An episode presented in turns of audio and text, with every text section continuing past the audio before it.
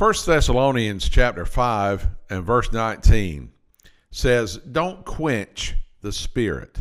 Don't quench the spirit. Have you heard that before? I'm sure those of you who have been uh, involved in church for some time have heard that. Uh, maybe you've heard it preached on or taught about, or maybe you've read it in some of your Bible reading. But exactly what does that mean to not quench the spirit? Well, let's take a closer look.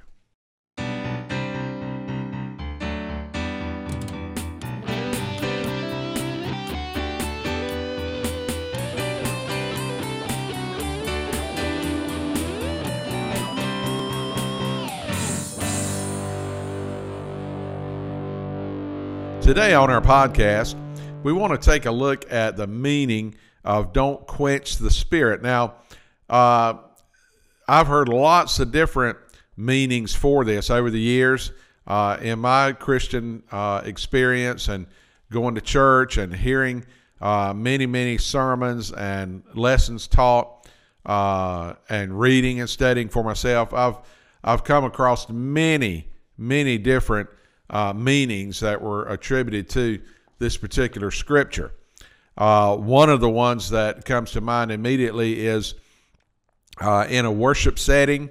Uh, I've heard it preached about that if you're in a worship setting and the Holy Spirit is prompting you to respond in some way, uh, maybe it is to lift your hands or whatever it might be, uh, and you don't do that, then you're quenching the Spirit. Um, I've heard it taught that uh, in your witness, maybe the Spirit is prompting you to go over and talk to that person about the Lord and witness to them, and you don't do it, that you're quenching the Spirit at that point. Maybe the Spirit is reminding you to to pray, nudging you inside to pray, and you you uh, refuse to do it at that point. Well, you're quenching the Spirit. Um, Maybe he's re- reminding us that we need to give uh, to support the work of the church and the ministry of the gospel, and and uh, we refuse to do that. Or we just kind of look the other way and, and go on with our life. Well, I've heard uh, sermons on that, that we're quenching the spirit when we do that.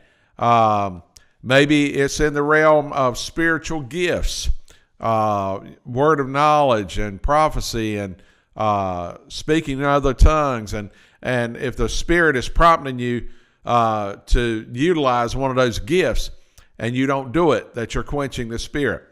Uh, and and I'm not here today to uh, to address any one of those in particular.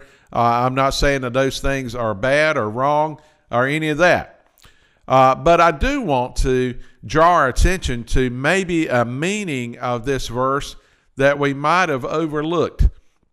And this was kind of a, um, uh, an aha moment, if you want to call it that, or the light bulb uh, came on for me uh, as I was looking at uh, several different scriptures. Uh, I came across uh, some verses that that really gave me a different perspective on this verse, and I want to share that with you today, um, so that we, you know, we don't want to miss anything in what God has for us. In His Word, through His Spirit, uh, in our life, in our relationship with Him, we don't want to miss anything. We, we want to we want to receive it all, to experience it all, and um, I know that God has told us this clearly: do not quench the Spirit. And of course, it's talking about the Holy Spirit. Um, so it's important for us to have every understanding of what that means so that we are not guilty of doing that. So, uh, what does that mean? What's another meaning that might be attributed to this? Well, uh, let's take a look at that verse. That word quench, if you look up that word, it literally means extinguish. Extinguish. Now, I don't know about you, but when I hear the word extinguish, and I did look it up in the dictionary to make sure that I was on the right track with this, when you hear that word extinguish, you usually think of what? A fire. We and that's what extinguish means. That's the first uh, definition of it. The primary definition is to uh, put out a fire, to cause it to cease. That's that's what you do. You extinguish a fire. So if the scripture says don't extinguish the spirit, what is it? If you can't extinguish something if there's no fire, if you if you have to extinguish, if you're going to extinguish something, then there must be some fire there. So when he says don't extinguish the spirit, it tells me that the spirit must be connected with fire in some way. So, uh, thinking along that track, you know, I thought about uh, the scripture in Hebrews 12 that says our God is a consuming fire. Well, normally when we hear that scripture, we uh, think about God as the punisher, that God is angry. Uh, that's the way I've always uh, heard that uh, taught, that our God is a consuming fire in the sense that if you do wrong, He's going to burn you up. Uh, but maybe there's another angle on this because the scripture also says in 1 John 4:16 that God is love. God is love.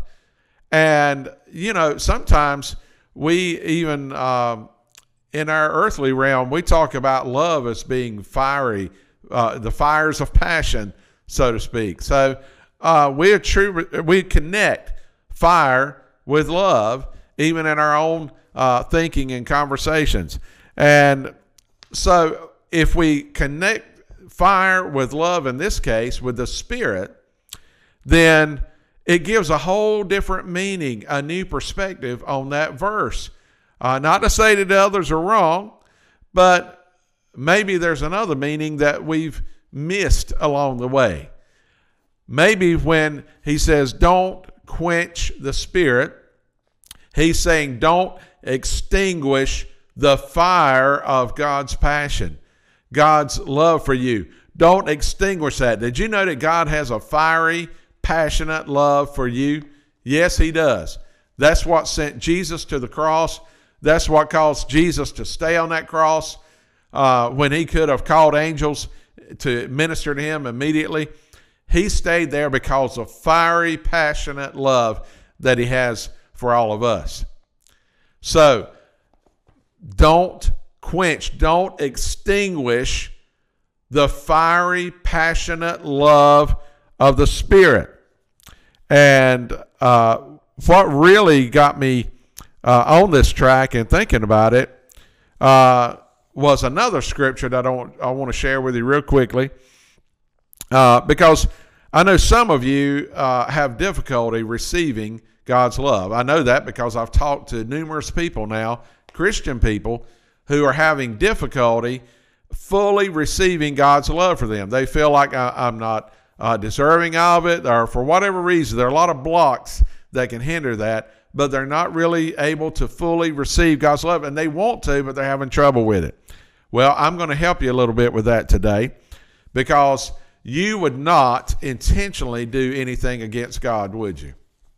No. My Christian brothers and sisters, I know you wouldn't intentionally do something that was just totally contrary and against God. You wouldn't do that. Well, I want to share scripture with you. Romans 5 in chapter 5, the latter part of it says, For we know how deeply God loves us because he has given us the Holy Spirit to fill our hearts with his love. He's given us the Holy Spirit to fill our hearts with his love. So every time you're struggling with receiving his love, you're really quenching the Spirit. You're fighting against the work of the Holy Spirit. His work is to fill you with God's love. And when you quench the Spirit, you're extinguishing the fiery passion of His love. You're trying to put that fire out. And you wouldn't do that knowingly, but now you know.